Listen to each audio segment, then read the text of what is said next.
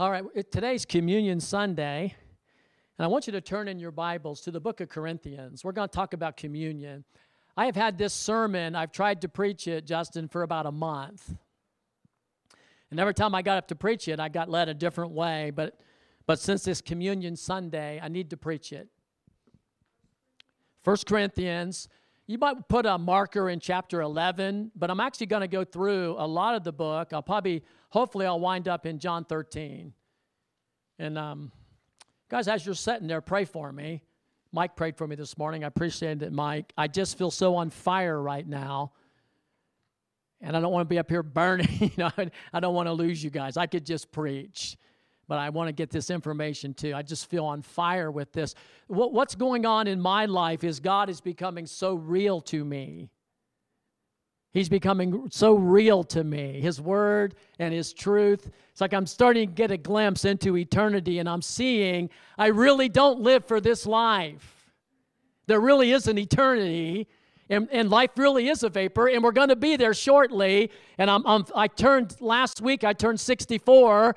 And if God blesses me, I may have a few more years of life. I've wasted so much of my life uh, just you know, wasting my life. I don't want to waste any more. Eternity has opened up to me. And I've asked God, I said, God, help me to focus every day on what is important. And the gospel's important. And since I'm a preacher, and I'll have to stand before the Lord and answer for what I preach. I'm really praying for God's mercy that God will help me preach the truth.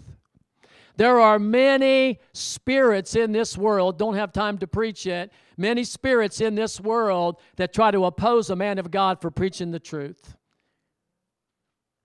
Many things try to op- oppose a man from preaching the truth, but I'm determined to preach the truth in the love of God. So, my purpose, I want to talk about communion today. That's one of my purposes.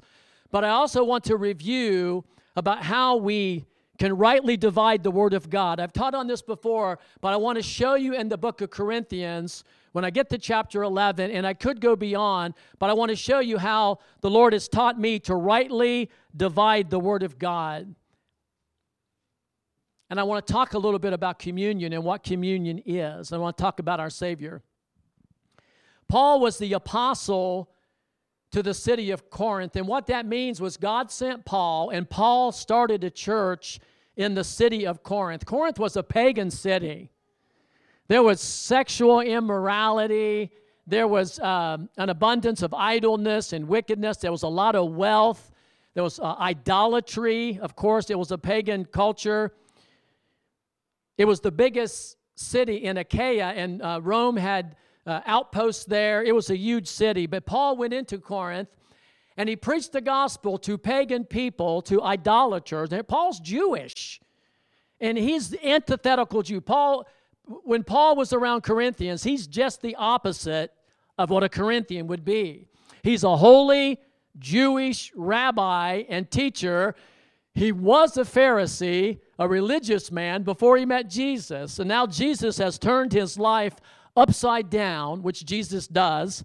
And now this rabbi, this Jewish teacher, who uh, the Jews would have nothing to do with Gentiles, nothing to do with sinners. God has turned him upside down through the power of love and through the power of gospel that Paul is laying down his life for the Gentile people.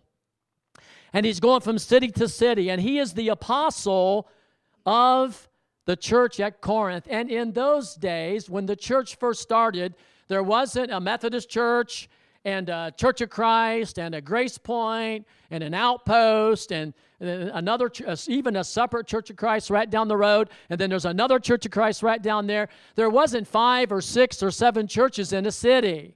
It was one church. It was the Church of God or the Church of Christ. And over the years, because of division, Satan has weakened the church because we're not unified, which was Jesus' purpose was to unify a collected group of people that would be zealous for God, that would be on mission, that would walk in unity, that would bear their cross and follow Jesus and establish his kingdom on the earth, and God would use the church to do that. And the people in the church.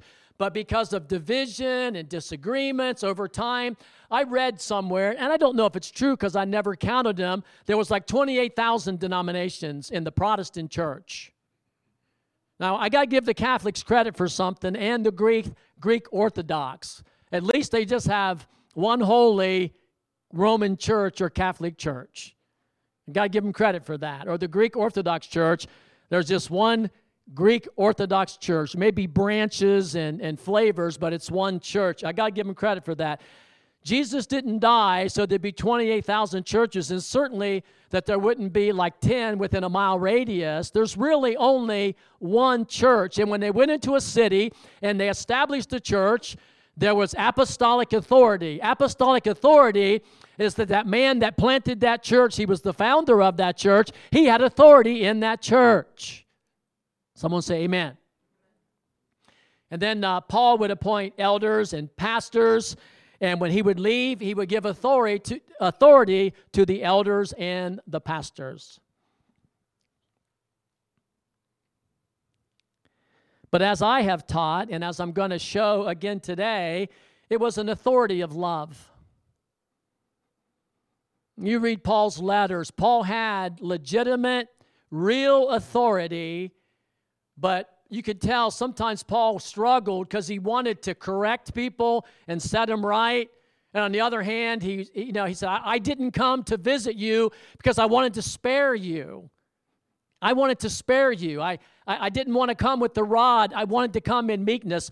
He said, In fact, I came in weakness I came in trembling. I came in gentleness. I was gentle like a father among you. Because Paul had real authority from God, and that authority, when God changes a man and that man embraces the cross, he will use that authority to help people and build people up. Someone say, Amen. It's just like a dad when you get saved. I don't know, there, there's good dads out there that probably aren't saved, but a good dad is going to take his authority and he's going to use it to correct his children, to teach his children, to instruct his children, but he is going to love his children. In fact, the Bible says if you don't correct your children, you don't love them. Someone say amen. That's good preaching right there. No, you correct them because children in their hearts, it says foolishness is bound up in the heart of a child, and the rod of correction will drive it far from them. You have to correct your children. It says when you do, they'll give you rest. And some of us that didn't correct our children enough, we know uh, what it's like not to have rest with your children.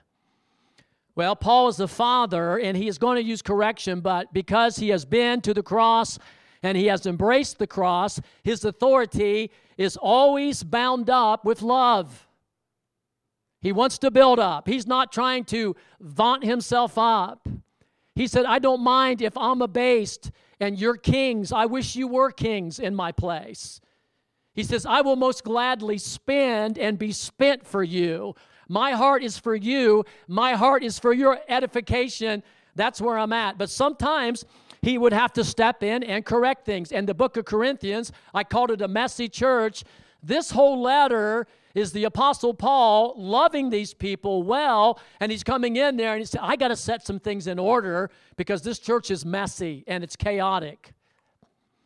These people were all saved by grace through faith, and that not of themselves. They were genuinely saved, but they were messing up, and Paul was trying to bring them back on the right path. So flip with me to 1 Corinthians chapter 1. I can't read through the whole book. I would like to, but I want to show you a pattern before we get into chapter 11 and communion. I want to show you a pattern here in Paul's thinking. Hayden, make sure we pray for you today. Aren't you going to college this week? Okay. Verse 4. Now, you know, go down to go down to uh, verse 10.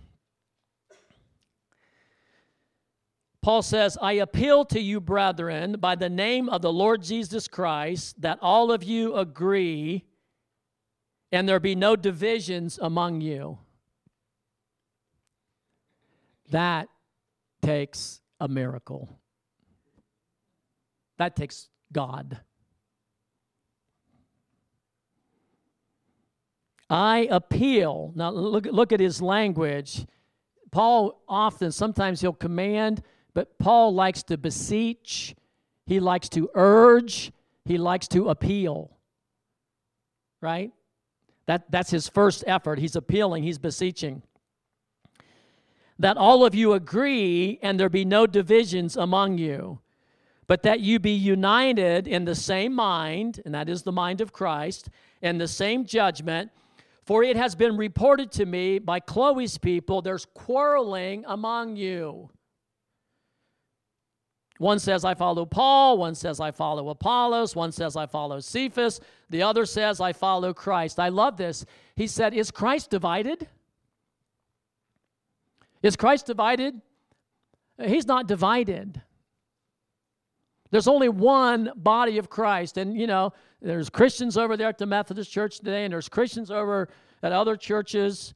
And truly, if you're really baptized into Christ, there's only one body. There's not a thousand bodies, there's one. That's why they met as a city, a, a, a city church. He says Christ is not divided. And then he and then Paul, and I can't get into all of this, but immediately Paul points to the cross. And I want you to think Paul comes out the gate talking about division, and then he immediately goes into a message and he starts talking about the cross. Why would Paul start talking about the cross? As soon as he's talked about division, he starts appealing to the cross of Christ. There's forgiveness at the cross. Yes, there has to be forgiveness at the cross of Christ and for uh, among one another. He's pointing to the cross. He's talking, he says, the word of the cross is foolishness to those that are perishing, but to us that believe, it's the power of God. says the cross of Christ is foolishness to people that are after philosophy. That's the Greeks or the Gentiles. the cross is foolishness. He says to the religious, the cross is a stumbling block. the Jews wanted a king that would come and slaughter their enemies in front of them and set up a temple, and they would have a victorious king. The Greeks or the philosophers wanted wisdom and insight and understanding to think their way to salvation. And Paul says what God did was he sent his son and he was crucified on a cross. It is foolishness to the Greek, and it's a stumbling block to the Jews. But to us that believe, Christ is the power of God.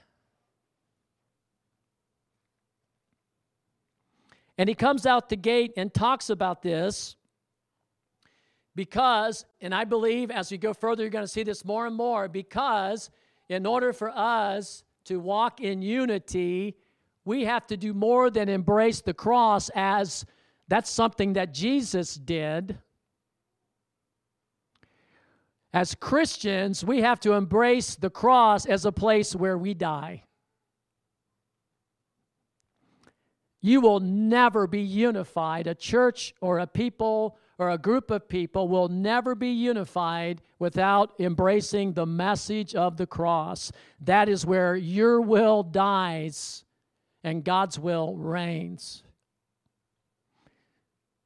Paul's going to exhibit as we go forward what exactly that looks like. So he comes out the gate and he's saying the cross is God's power. The cross is the place where you die to your will and God's will is birthed in you, and there's power in it.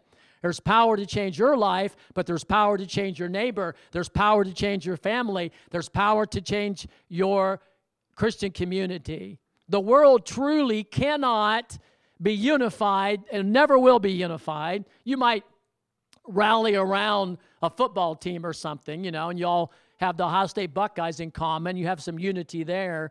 But to really walk in unity, we have to embrace the cross.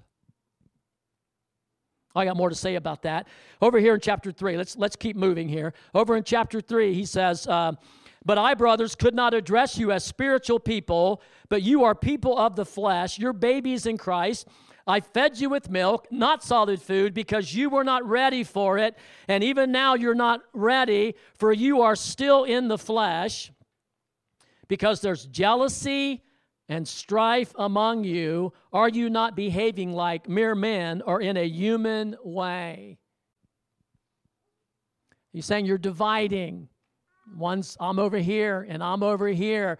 There's jealousy and there's strife, and really there's backbiting and there's gossip. And all of these actions, if we know, these are attributes of the flesh. He says, You're walking in the flesh. You're not embracing the cross. You're not embracing the work of God. You're acting like humans. And he's already pointed them to the grace of God, where the cross, where you die to yourself, and the power of God is resurrected in your life. And he's urging them and he's preaching to them and he's talking to them and he's trying to get them to a position where they'll take a more uh, spiritual view. No gossip is a spiritual person. Someone say amen. Amen. He even goes on, and Jeff, I think you and I in times past have talked about this, and I've come to see this scripture different. Uh, he talks about in, in that same chapter, chapter, he talks about destroying the temple of God. And I don't know, like I used to think he meant like you're smoking or anybody ever thought that? Like you're destroying the temple. So, well, I mean, you need to take care of your temple, the body of God. But honestly, as I've read this in context more and more over the years, what I see Paul is talking about destroying the temple is you're coming into that body, the body of Christ, and you're destroying the body of Christ. How? Through strife, backbiting, gossip, slander, whatever you're doing, when they come in, so he's warning them hey, don't destroy the temple. It's not smoking. That's bad. You don't want to smoke. It's, it's, it's, you know, smoke is not good. Your body is the temple of Christ. And right before that, he's even up talking about teachers coming in and teaching stuff they shouldn't. And you can teach the body of Christ falsely, and you can destroy the temple by getting people to leave their first love, uh, teaching false doctrine like once you're saved, you're always saved. You can destroy the temple. But he said, hey, he said that you don't deceive yourself. If anybody thinks he's wise in this age, let him become a fool to become wise, for the wisdom of this world is folly with God. Isn't that powerful? What I want to show you as we're heading to communion is everything in this letter, Paul is addressing things that separate people, division, and he's giving you the answer in the gospel, the cross of Jesus Christ. He's going to point to it again and again and again. He rolls into chapter 5 and I can't I can't get into it too long but a guy is sleeping with his father's wife, probably his stepmother in some way, and Paul even tells the church, and he gets into judging here. I Remember you talking to me, talking to me about that, Charlie. He gets into judging here. This man, he's coming to church, he's fellowshipping, and yet he is sleeping with his father's wife. How many think that's probably not a good idea? Amen. And I'm not saying I even totally understand this, I've never done it. But he tells them that this guy is bringing leaven into the church, into the body, and that guy's sin is bringing judgment into the body. And he actually told them, turn this guy over to the devil for the destruction of his flesh, so his spirit will be saved in the day of, uh, the day of Christ. He says, I am there with you as present, because he had apostolic authority, turn this guy over to the devil because he's sleeping. And in the last verse, eh, he tells them, Purge the evil person from outside you. listen to this. You, you need to listen to this. Verse 11 of chapter 5, he says, But now I'm writing to you not to associate with anyone who bears the name of brother. This is the person that says he's a Christian and he's guilty of sexual immorality or greed or idolatry or a reviler or a drunkard or a swindler, do not even eat with that person. That sounds pretty serious, doesn't it? Did you know that was in there? That's pretty powerful.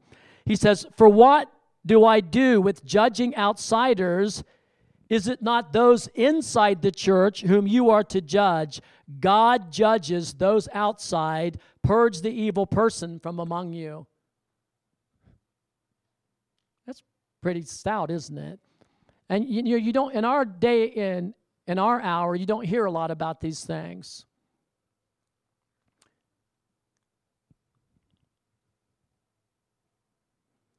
Paul's motive is to protect the church. He's protecting the church. He's not doing it because he's an angry man that uh, is bitter and judgmental. He's protecting the church.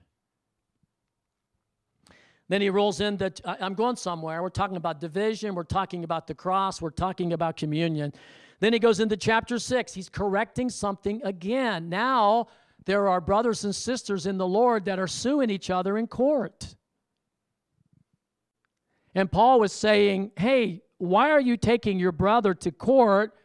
He said, even the least the, the least intelligent person in your congregation, you could judge and make a decision, and you would come up with a better decision than a secular court. Isn't there somebody in your church that could judge in this situation? He says, in fact, in embracing the cross, he says, why not rather be wronged than take your brother to court? That's the mind of Christ. Why not rather be sinned against? Why not rather take the injury and be hurt rather than destroy the body of Christ?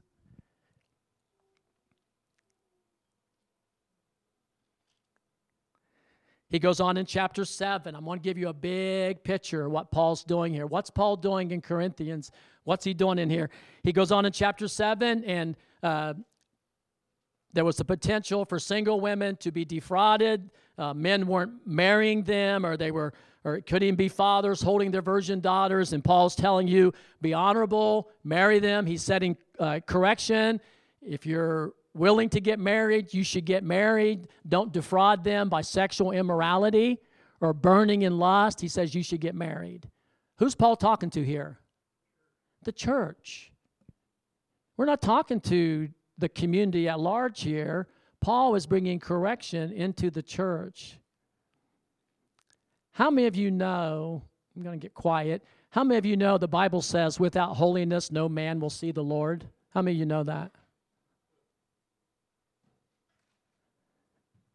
You know, I've been thinking more and more, I don't know what, I don't want to be a pastor going to heaven and, and people running around in raucous sin, and you got to stand before the Lord and say, Well, you saw all that going on.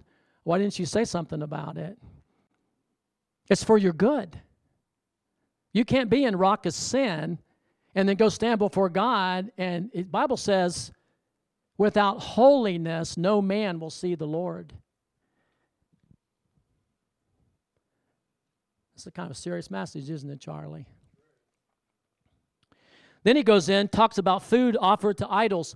And the whole point, I'll read a couple verses. Again, Paul was bringing correction.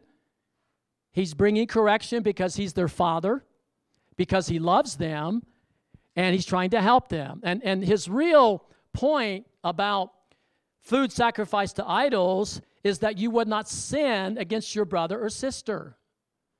Again, it's the cross. I will deny myself, so I will not sin against you. I will turn my cheek. I will not resist evil. I'll keep my mouth quiet so I don't sin against the body and bring division into the body. I will embrace the cross. And that's what he's teaching here from the very beginning. He says down here about food sacrificed to idols. He says, Thus sinning against your brother, you wound their conscience when it is weak, and you sin against who? That's verse 12, chapter 8. Who do you sin against when you wound your brother's conscience? Christ. You sin against Christ. Remember, we taught Christ is a body? Therefore, this is the cross of Christ. This is the love of God. This is the wisdom of God. Therefore, if food makes my brother stumble, I will never eat meat, lest I make my brother stumble. That's embracing the cross. I'll deny myself meat so you can live, so I won't wound your conscience. He rolls into chapter 9 in verse 19, same message. He says, Though I am free from all men, I have made myself a servant to all that I might win some. To the weak I become, this is verse 22, chapter 9. To the weak I become weak, that I might win the weak. I become all things to all people, that I might by all means save some. I do this for the sake of the gospel, that I might share in its blessings says, I will become weak. I'll become all things to all people. Paul was not interested in, he was an apostle. He wasn't interested in position or title. He wasn't interested in his own reputation. He was like Jesus. He made himself of no reputation. Paul went through too much to think that he was doing this for some motive of his selfishness. He was doing it because he loved Jesus and he knew Jesus died for these people. And he's a love slave to Jesus. So he's embracing this life of self denial in Christ.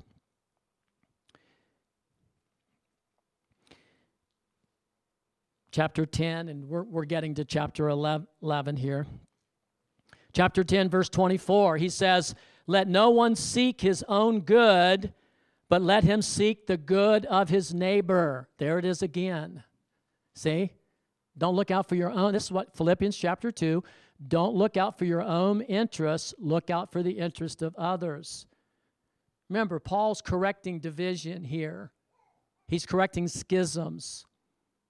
And he's bringing correction. He's, he's teaching them how to embrace the cross so we can walk in unity. He does the same thing in Ephesians. He says we need to endeavor be forbearing and patient with one another, endeavoring to keep the unity of the Spirit in the bond of peace. This is the message of Christ. Seek the other's good. Down in verse 33, he says, Just as I try to please everyone in everything I do, not seeking my own advantage, not seeking my own advantage.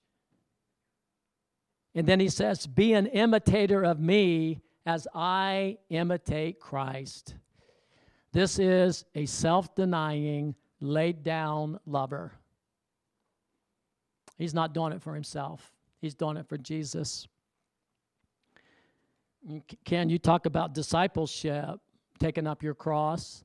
This is what God's called us all to do. You want to see that husband get saved, that wife get saved, those kids get saved.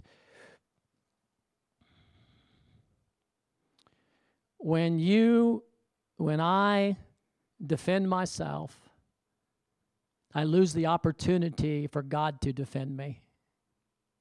I forfeited my right for God to defend me. So then he rolls into chapter 11. I'm, i taught on the woman question there on the video. You can watch that on YouTube in chapter 11, but I'm going to skip that.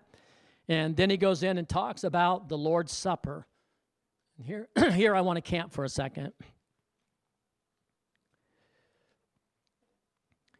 He's gone all this way and he has one message correcting the body, look out for the other person's interests. Let's don't be divided. Let's rally around the message of the cross. Let's deny ourselves.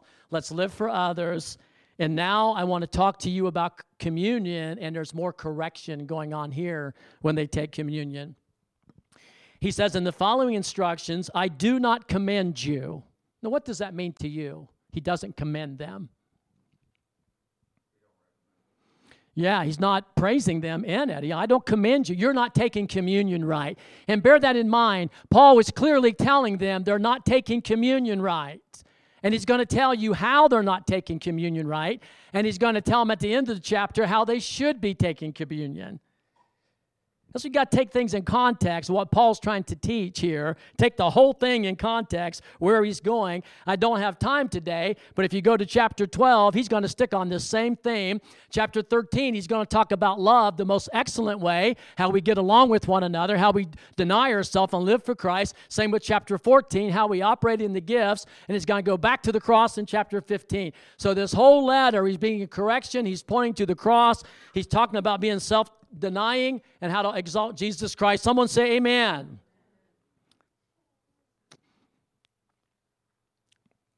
But in the following instructions, I do not commend you, because when you come together, it is not for the better, but for the worse.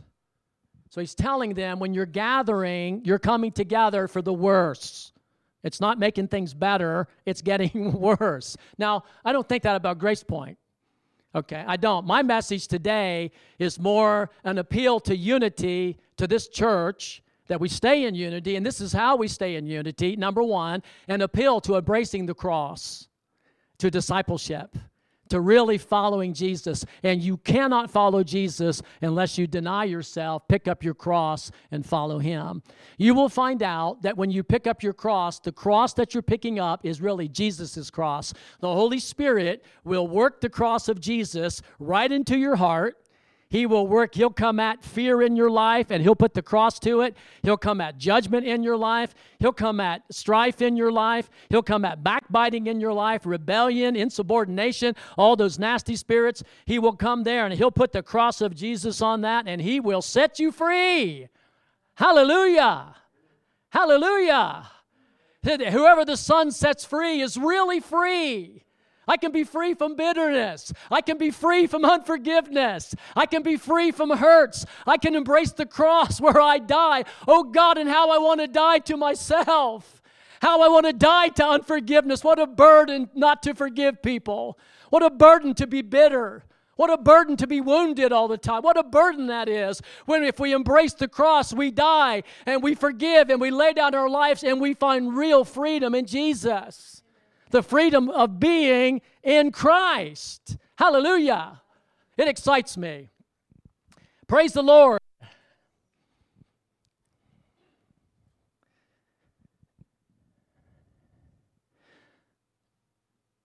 Galatians 6:14 says, "God forbid that I should glory except in the cross of Jesus Christ.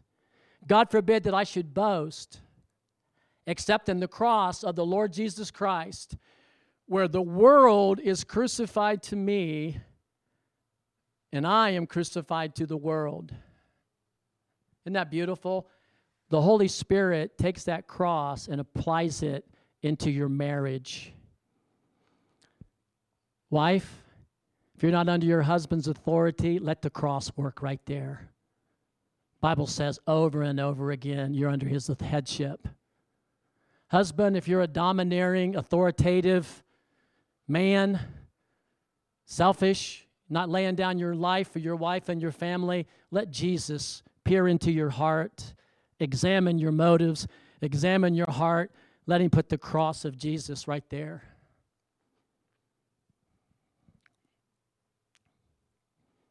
Praise God.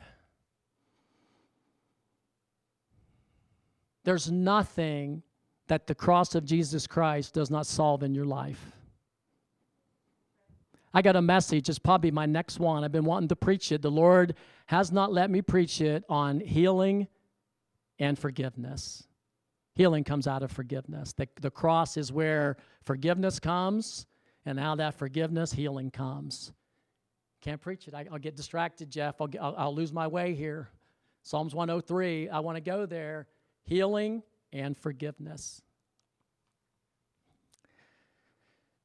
I don't commend you. And here he goes again. He says, First of all, I hear you come together for the worse. I hear there are divisions among you, and I believe it. For there must be factions among you, in order that those who are genuine among you may be recognized. When you come together, is it not for the Lord's Supper? That you eat. For in eating, and here's his correction right here for in eating, one goes ahead with his own meal, while another goes hungry, and another gets drunk. What? Don't you have homes to eat and drink in? Or do you despise the church of God and humiliate those who have nothing? What do I say to this? Shall I commend you in this? Shall I praise you in this? I will not praise you. So you know the problem. They're not waiting for one another, they're stepping on one another. They're being selfish. In this whole letter, Paul's been dealing with it. Now he's, he continues to deal with it.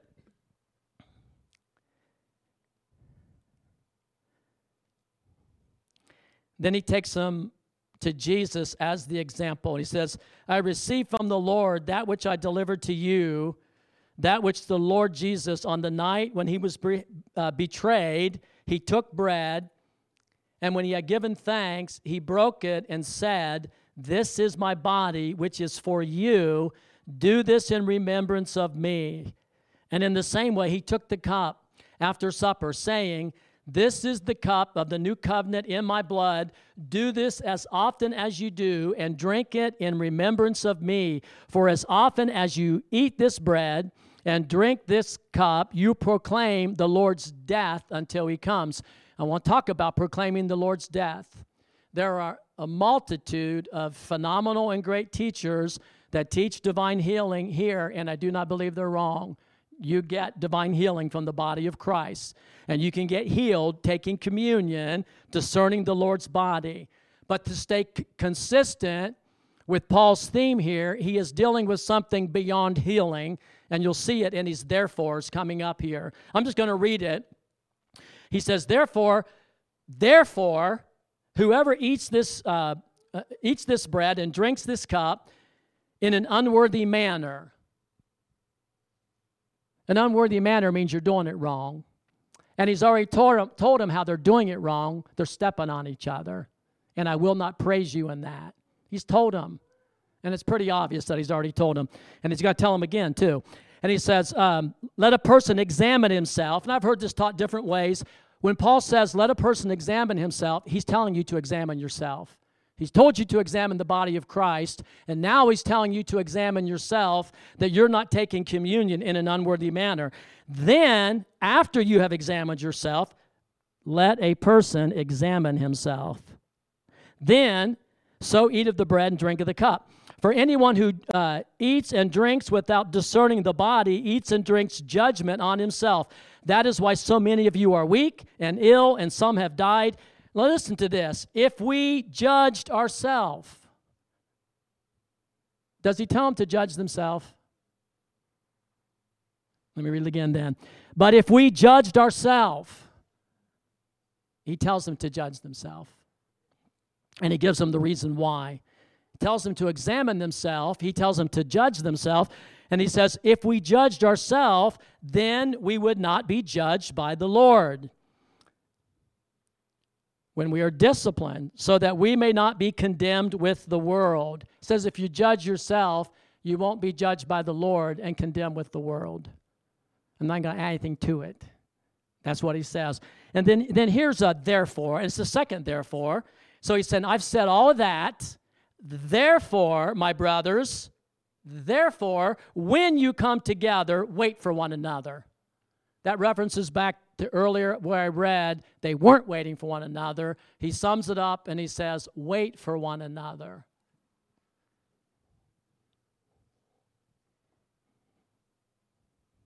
Therefore, wait for one another. If you're hungry, eat at home. He's bringing them back to earlier in this chapter so that when you come together, when you come together, it will not be for judgment one of the things, and I got one more scripture and I'm going to end, and I have so much more. I really do. I, I flashed through this to get to that point. One of the things that Paul is definitely saying, and I'm not, I mean, there are great teachers that really emphasize healing, and I see it in there, but one of the things Paul is telling them is if you're stepping on each other, you're not discerning the body of Christ, and you're not honoring one another, you can bring judgment on yourself, how you're treating one another. Tells them in chapter 8, they wound the body of Christ. Tells them in chapter 3, you can destroy the temple. Don't, don't destroy the temple. Don't do that. And he's, he's warned them. Then he goes on again and he talks about the way of love and how we should be living and gives more correction. Now, what's amazing to me in John 13, and I really do wish I had more time to go into John 13, but this is exactly when we examine the communion of Jesus, when, when Jesus gave communion in John 13, Charlie, before he gave communion, he was teaching on love, and he's going to go in to chapter 14, 15, and 16, 17. These are the great chapters of Jesus' teaching on unity and love. He goes in and he's talking to them about loving one another. He's going to tell them the new commandment, John 13, 34, a new commandment I give you, love one another. Jesus, before communion or during communion, is going to gird himself with the towel, going to gird himself with the towel. He is going to bend down. He's the Lord, He's Jesus, He's the King. If anybody ever had authority on the earth, it's Jesus, and He is going to bend down on one knee during communion, and He's going to say, If I am the Lord, and I am, and I'm bending my knee to you, and I'm washing your feet, how should, how should you live? I'm telling you, bend your knee wash your brother's feet. That's what being a Christian is. It's embracing the message of the cross. He tells them, as often as you do this, remember me. That communion was the blood and body of Jesus that he gave for the sins of the world. He shed his blood on that cross, and he's telling them to remember it. He gave his life on that cross, and he's telling them to remember it. Isn't that beautiful? It's powerful. He says, If you know these things, you are blessed if you do them. Now, get this the nature of the cross, and I, I see this more and more.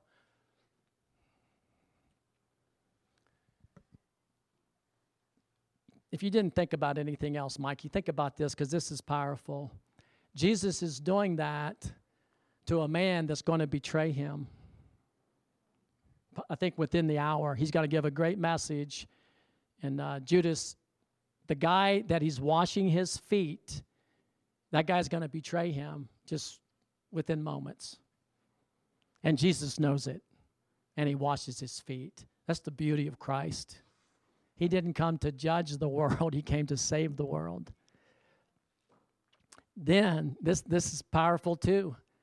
His favorite, or his uh, number one, not his favorite, but his, you know, follower that he really poured into the most, Peter, Peter's going to deny him three times. This is the cross of Christ. He's going to deny him three times. And then the rest of them, when Jesus is stripped and beaten, they are going to run for the hills and they're going to run from Jesus. And He is going to love them all the way through it. That's how you win the world. That's how you win your family. That's how you win your neighbor. Amen. You love them all the way through it. That's the gospel message. That's don't resist evil. That's turn the other cheek. That's go the extra mile. That's what happened in communion when Jesus gave communion.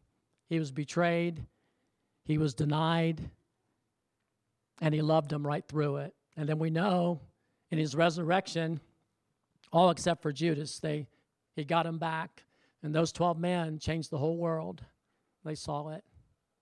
So when we take communion, and I'm not, you know, um, you, you don't have to go through some spiritual contortion, but when we take communion, we're celebrating the body and blood of Jesus and his sacrificial death, and we should examine ourselves. And I think one thing for the believer, if you're an unbeliever, that's you shouldn't really be taking communion. It's for believers. But if you have bitterness in your heart, you have judgment in your heart and unforgiveness, you should examine yourself and deal with it. It's a great time to do it. Forgiveness, you see healing in there, right? Forgiveness and healing go hand in hand. He forgives all my iniquities, He heals all my diseases. They just go hand in glove. I'm forgiven. I'm healed. I'm forgiven. I'm healed. So if that's you, it's got to be somebody, then you need to lay it down today as you're taking communion. I went over a little bit.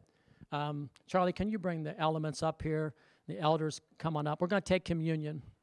And I understand, I know from the get go, it's a pretty serious message. But um, division and separation,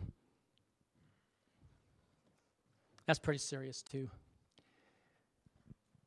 You should examine yourself, particularly if you have unforgiveness.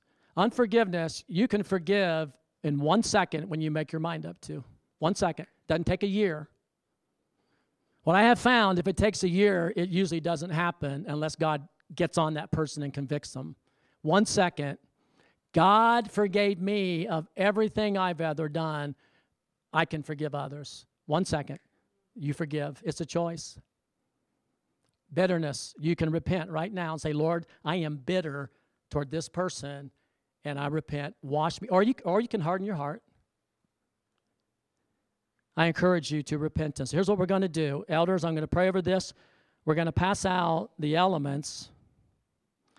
And then we're to, I want you to separate off, and uh, you can take communion with your family. Whatever you want to do, you can take communion. I would like to find someone you don't know, maybe, and take communion. But take it together, and when you're done, we can, you know, separate. But take communion in small groups together. So, Father, I pray over the elements, the body, and the blood of Jesus, Lord. That blood was shed so our sins could be forgiven, Lord. We are forgiven. And the body was broken so we could be healed. And you bore our sins on that tree, and we're grateful for that. We recognize that. And Lord, we want to be like you. We examine ourselves right now, and we let go of bitterness, strife, carnality, unforgiveness, Lord. We want to come together for the good. In Jesus' name, amen. amen. Okay. Help me out here, guys.